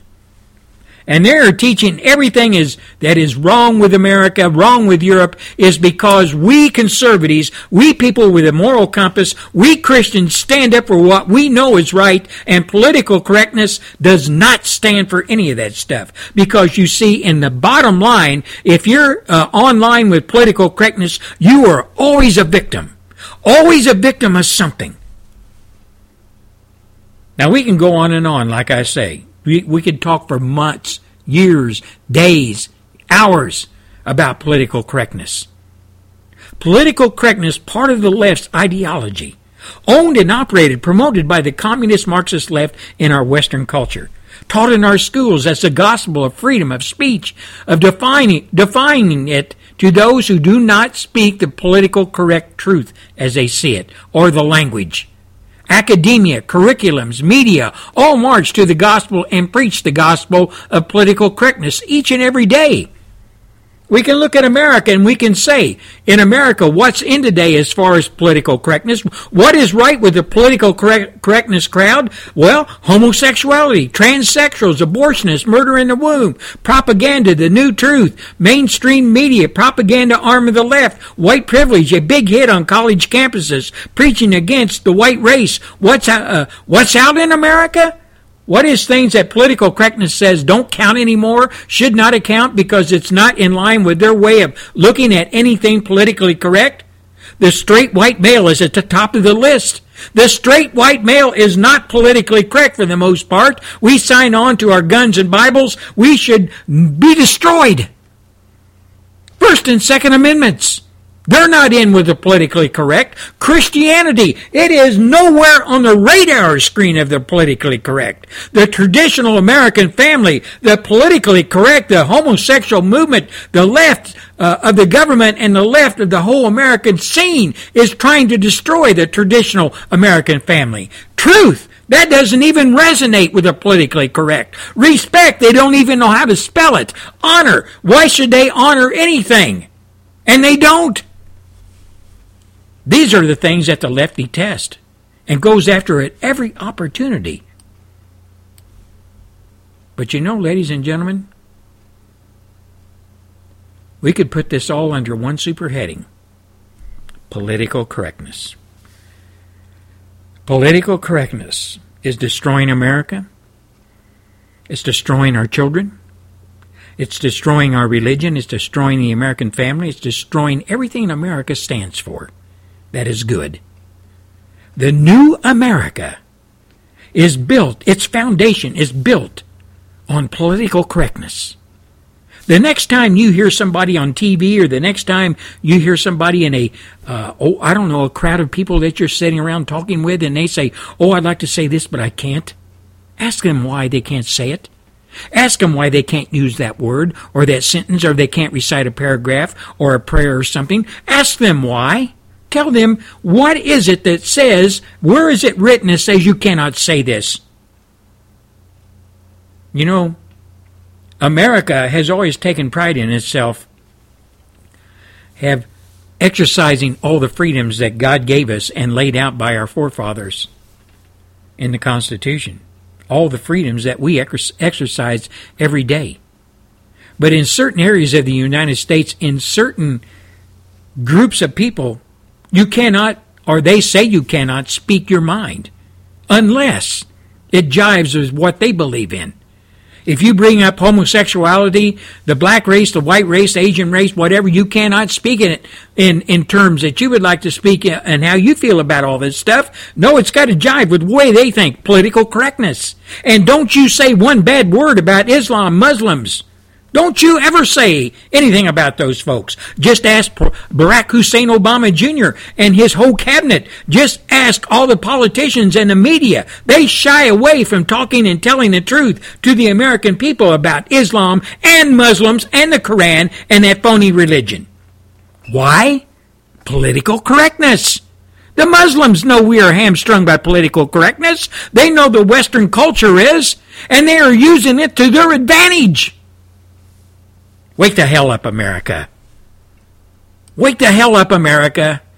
You're being used and abused by not only your government, but factions within this country, in, in uh, Europe, Islam, Muslims, and any other damn phony organization out there that wants to dictate to you how they think and how things should be. And when you speak up, they say, no, no, you can't be saying that. That go that would hurt us. That would hurt our feelings. The next time somebody tells you something like that, tell them to go jump in a lake. Tell them to go to hell. There's a First Amendment here in the United States. And that First Amendment says I have the right to speak my mind. And if you don't like it, plug your ears up or leave. This is Gary Gatehouse, and we'll be back after a few short messages. You gotta take care of Texas, it's the only one we got. If you're way up in Lubbock or down in Luckenbach, gotta conserve water, keep the air clean. Take care of Texas, don't you know what I mean, y'all? Kevin Fowler here. Texans take great pride in keeping our air clean.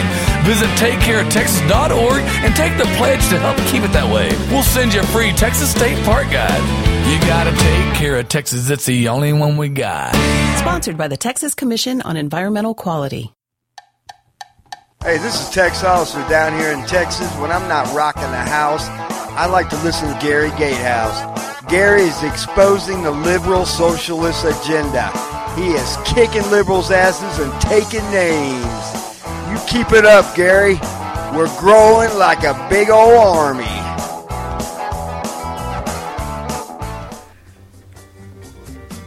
Yeah, political correctness. Something's a, a big old thorn, a big old burr under my saddle, that's for sure. I'm sure it is yours as well. All you folks over in Europe, all you folks in the UK and England, I, I know political correctness has kind of uh, got you by the throat as well. Seems like Muslims over there are just kind of dictating to y'all's uh, leaders over there just what they can and can't do. I don't know what you folks are going to do, but I send prayers out your way every day. God bless every one of you that are standing up to this. It's crazy. You know, you stop and think about it. You go back to the night, late 1920s, early 30s when Hitler was rising to power in Germany. And you think about all the things that he told the uh, German people on his ascension into power and forming the Third Reich.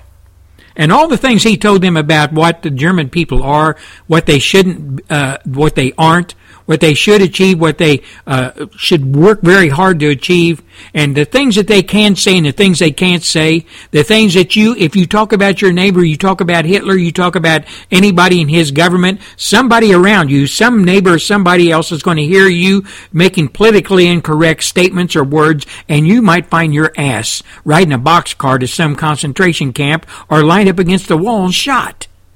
That's what political correctness, that's how it starts and it snowballs. And we, we who have studied history, we who know about history, the real history, not what the politically correct National Education Association and academia have, academia have put together as curriculums for our kids when it comes, hell, they don't even talk about it or teach history anymore. Not real history. It's all been injected and massaged and spun into what they want it to be. If there wasn't a woman involved in a battle and where the Rough Riders were or whatever, they put a woman in there. They find a woman and put her name in there or whatever the case may be. History today, as our kids who do learn about history, they don't know anything about it. I was talking to my granddaughter here a while back. I'm a Vietnam veteran. And I asked her, I said, What have you learned about Vietnam? She said, Not much. Just that it was a war back in the back in the sixties and seventies. That's it. I said, "Do you know where Vietnam is?" No, I don't know where Vietnam's at. Do you know what kind of people live there? She said, "Vietnamese, I guess." I said, "Yeah." Do you know what race they're from? No. You know, ladies and gentlemen, if you take the time to talk to your kids and you start asking them pointed questions about the past, the past history of our country. I bet you a dime to a dollar, most of them cannot answer even the most simple questions that you pose to them about history of the United States. Just as an exercise, sit down and ask your kids today that are, I don't know, eighth graders, ninth graders, whatever. What are the three parts of the government? Name me the three distinct parts of the federal government, the government of the United States, and tell me, is it a democracy or is it a republic? Ask that to them. See what they say. See if they tell you the judicial, the executive branches of the government. See if they tell you that it's a republic. See if they tell you that they know everything there is about the government, how it operates. I bet they can't. I bet they can't. Because you know you had the judicial, the legislative, and the executive branches of the government. Three distinct parts of the government that work through checks and balances. That's the way it was always designed. That was the way it was designed from the get go. But it doesn't work that way anymore. You look at our leaders, you look at Paul Ryan, you look at any of them. They're all politically correct. They are scared to death to say anything outside the confines of what political correctness dictates for them or to them. Scared to death. You watch the media, scared to death to speak up about anything that's out the, outside the confines of politically correct or politically correctness. You cannot say anything. You cannot speak your own mind. When they say that, I can't say that. I'll, I'll lose my job. I can't say that. Uh, people won't vote me in the next time. Go back to Hitler. Go back before World War II. Go back to Germany. Go back to any country that was ran or taken over by a dictator, a tyrant. Political correctness, you'll see will be there.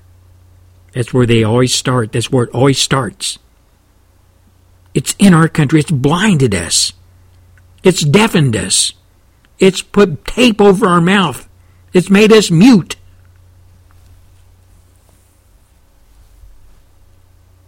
When you look at political correctness in America today, when you observe it from, I don't know, from your seat watching television or watching other people talk or listening to other people talk, football games that can't say uh, a prayer on a football field before a game or after a game, a commencement exercise where a prayer can't be said, just a small prayer, can't even sing religious songs at Christmas, Xmas, little town of Bethlehem, etc. Oh no, you can't do that. You can't even put up a Christmas tree because that is a sign. That's a that's a sign of Christianity. You can't do that. That might offend that, that one Muslim kid down there in the school, or those ten Muslim kids, or those three Buddhists. Who gives a damn? They came to our country knowing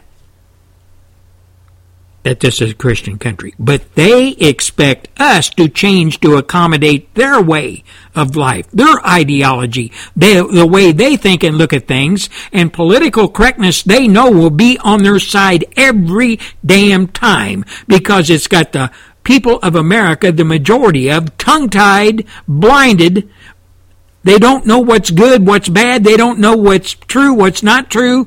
All they know is they can only say certain things. They can't say other things. They can't write certain things. Back to Hitler again.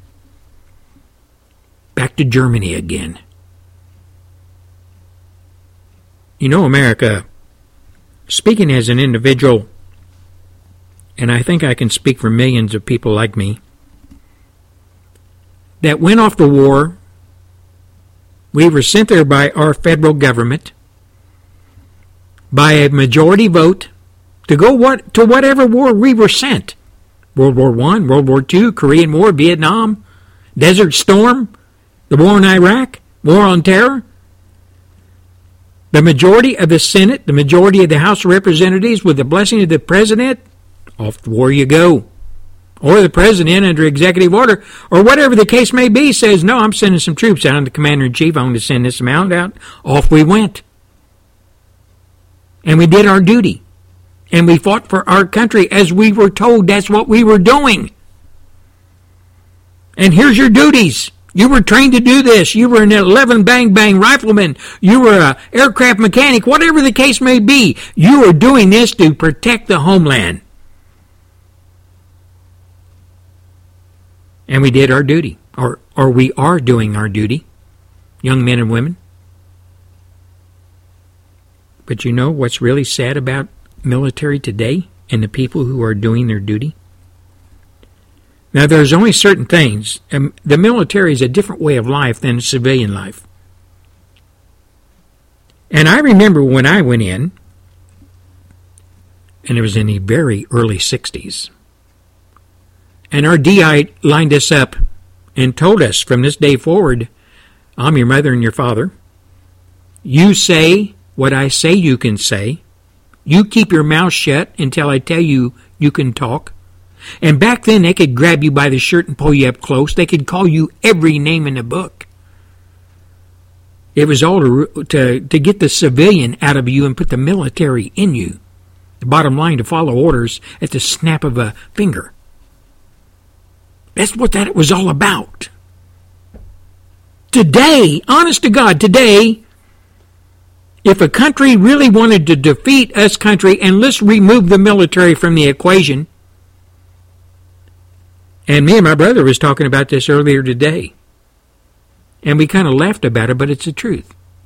You know what China or you know what Russia would have to do today to defeat America if the military was not around?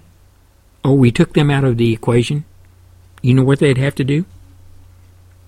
They would have they would walk into our country and they would make an announcement. You might think this is funny, you might think this is crazy, but think about it. They would make an announcement on television and it would go something like this. There will be no more professional football. there will be no more professional sports. There will be no more 250 channels of television. There will be one. There will be no cell phones. If you're caught with a cell phone, you'll be put to death immediately. That right there will would the people in the United States would fall in a heap of goo. They wouldn't know what to do without their cell phones. There are 250 channels of TV. And they're professional sports. What am I supposed to do now? I can't I can't text. I can't text anybody. I don't I, I just don't know what to do. My god, what can I do?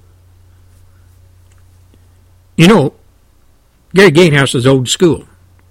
I have a cell phone, it's a flip kite. And all that function on that cell phone is I can talk to somebody or they can talk to me. That is it. It don't take pictures, it doesn't text. How many times a year do I use it? Maybe 10. I don't walk around with that thing glued to my ear. I use it for emergency only. In case of a car wreck, a flat tire, or something like that. Or if I really need to get a hold of somebody, my wife or somebody at home. When I'm on the road. That's it.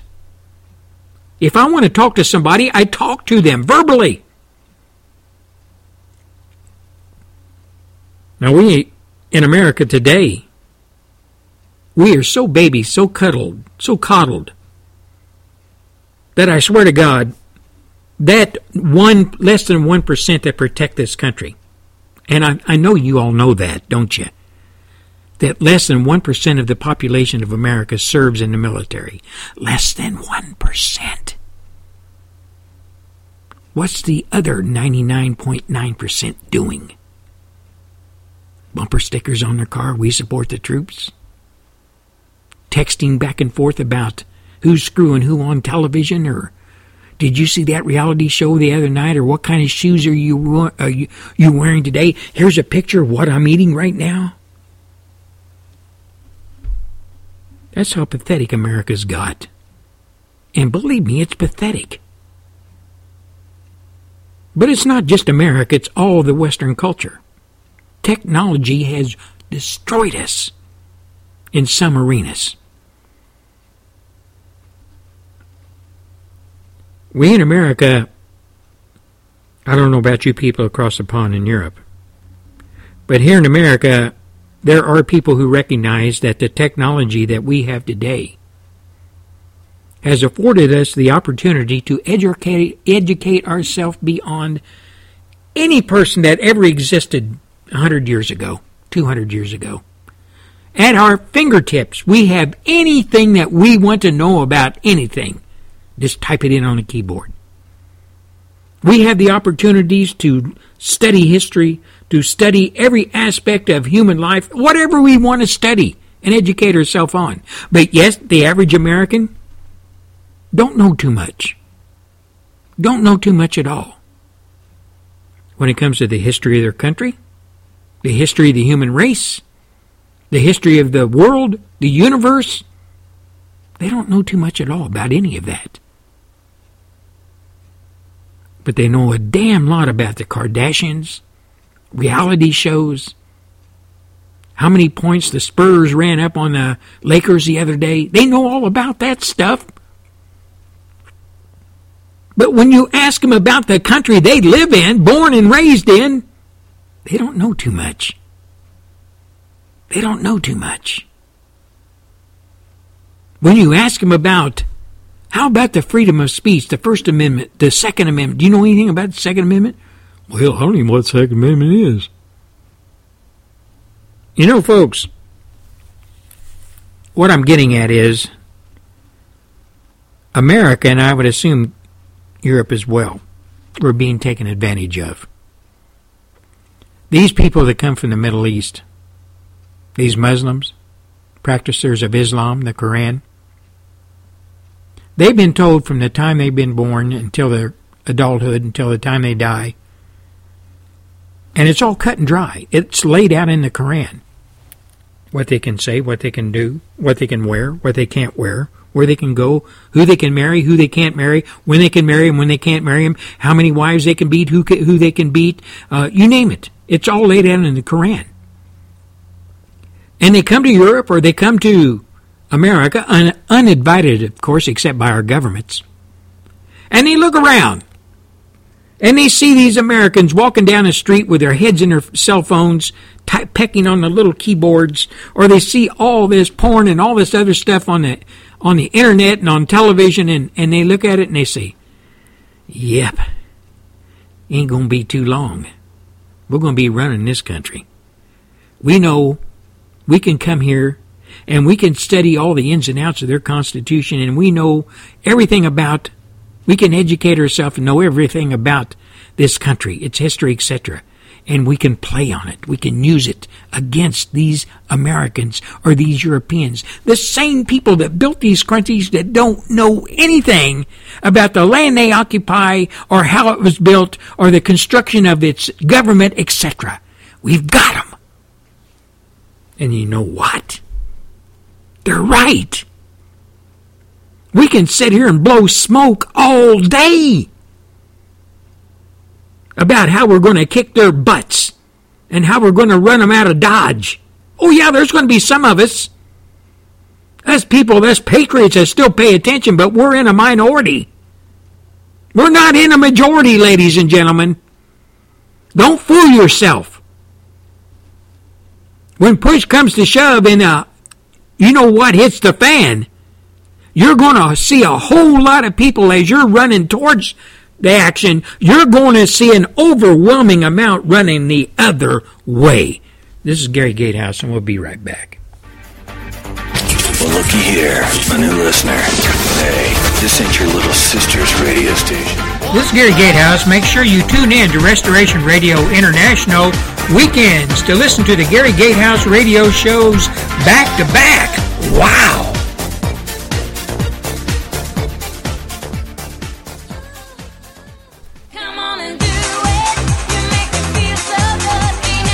You know, folks, we're getting close to the uh, end of the show for Friday, and I just hope uh, y'all have a fantastic weekend. I hope you take care of yourselves, be safe. You know, uh, Christmas is just around the corner.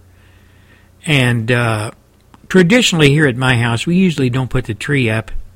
Now that all our children's moved away, we usually don't put the tree up to about, oh, I don't know, about a week or week and a half before Christmas and then we put all the presents out uh, and uh, get ready for the uh, onslaught of the grandkids and so what that are going to uh, you know come through the house like a storm. And my wife's going to be in there cooking all the cookies and and all the breads and all the cakes and all the pies and all the homemade noodles and the turkey. It's it's just a fantastic time here in America and in Europe. I remember I'm going to kind of drift back a little bit and talk about Christmas when I lived in Great Britain. I just loved to celebrate Christmas over there. It was fantastic. And all the pubs were so decorated out and all the people were so jovial and so so nice. And it was nice to go into a pub and sit down with a warm fire and sit there and have a pint or two and talk to your mates and it was just a nice feeling. It was just completely different than how we celebrated here. I remember one year in particular uh, I had already left England. Like I said, I served the majority of the, of the 70s there in England and went back to headquarters on the East Coast. And I was sent over there many times in the 80s on business. It just so happened one time when I was sent to England, I was sent to northern England to a place up there where we were doing some business. And uh, some of my mates up there, both British and Americans, said, Hey, Gary, let's. Uh, let's go to the pub and have a couple of pints and just kind of sit around and talk about old times. This was about four days before Christmas. I was away from home, away from my family, back in Maryland. And uh, we went to this pub. It was a kind of a long journey down through the through the back uh, through the hills of uh, northern England, and we ended up at this pub down by this river. This river was running by. Just a fantastic setting, if you will. And we went into this pub, and at one end of the pub was this huge, huge fire, fireplace. And yes, there was a dog laying there at, at, by the fireplace. I'll never forget this. And it was a, a surprise bar, uh, party for me. Some of my mates that I had worked with down in the London area had moved on and been reassigned up north, and they were all there, and I didn't know they was going to be there, and it was just a fantastic time. And we sat around this big long table, and the innkeeper would come over and keep our beers, our pints filled, and we had the most fantastic dinner there. And we just sat around and talked. It was uh, just uh, a, just a beautiful setting. It was a fairy book type setting that you would read about in Christmases past in, in London and so on. And I, I kind of drift back there every once in a while, and I remember how England was. I remember how London was. I remember all the people walking the streets, scurrying around, and, and uh, I was part of it. I was part of all of that for the better part of 10 years, and I loved every bit of it. And uh, it's one of the mainstays, one of the biggest memories in my whole adult life that stays in my mind just like a video that I can pull it up and play it anytime I like. And I would like to say a very special message to the people of England, to the United Kingdom, Great Britain.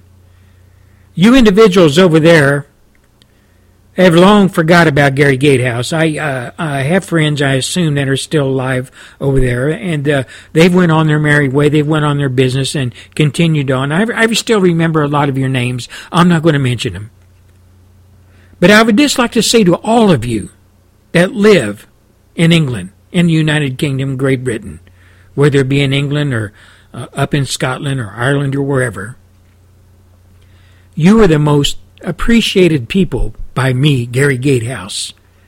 I love you all. I love your country. I love your tenacity. I love your way of looking at things. I love your stiff upper lip, if you will. I love all, every aspect there is about England, your history, because you see, some of my ancestors came from England, came from Ireland, came from Scotland. Our ties, my ties to you, are ties all the way down to my DNA. And so are my family, so are my children. My children loved England. And someday, I hope before I take my last breath, I'm able to revisit England. I know it's not going to be the same. My mate over there, Stephen Lang, has told me many times over that Gary, you would not recognize England today from where you've seen it back in the 70s and 80s. I realize that. And it makes me sad to know that. And it also makes me sad to know that the English people are being messed over so bad by their government. Messed over so bad by putting them out on the street and paying attention to those who could care less about English tradition, history of England, where it came from, what it stands for, all the ups and downs the English people have had over the centuries, all the influence that they have put on the rest of the world, including my country, the United States.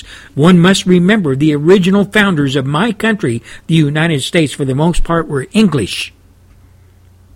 They came here and founded America. And all I can say is to all of you folks in England, and I mean it from the bottom of my heart, I love every one of you. I love your country, and God bless you. God bless your country. Merry Christmas to every one of you. Happy New Year to every one of you. And God, I pray that your country, along with mine and Europe, finally wake up to the fact that we are the greatest culture on the face of the earth ever. Europe and America. And there are so many who are trying to destroy it, our own kind, who are trying to destroy it, who have never been taught everything about their countries. And it makes me very, very sad to know this. Again, Merry Christmas to all of you over there. Merry Christmas, Stephen Lang. Merry Christmas to you and yours and your family. God bless you for all that you do. This is Gary Gatehouse from the Gary Gatehouse Radio Show, Friday edition, Anything Goes. Wishing you all a great weekend. God bless you. God bless your families. Take care. Be safe. And I'll be talking to you Monday. And oh, by the way, before I go, Wednesday of next week will be my last show until after the first of the year, and the best of Gary Gatehouse will be playing up until then. Until Monday, this is Gary Gatehouse saying, Good day.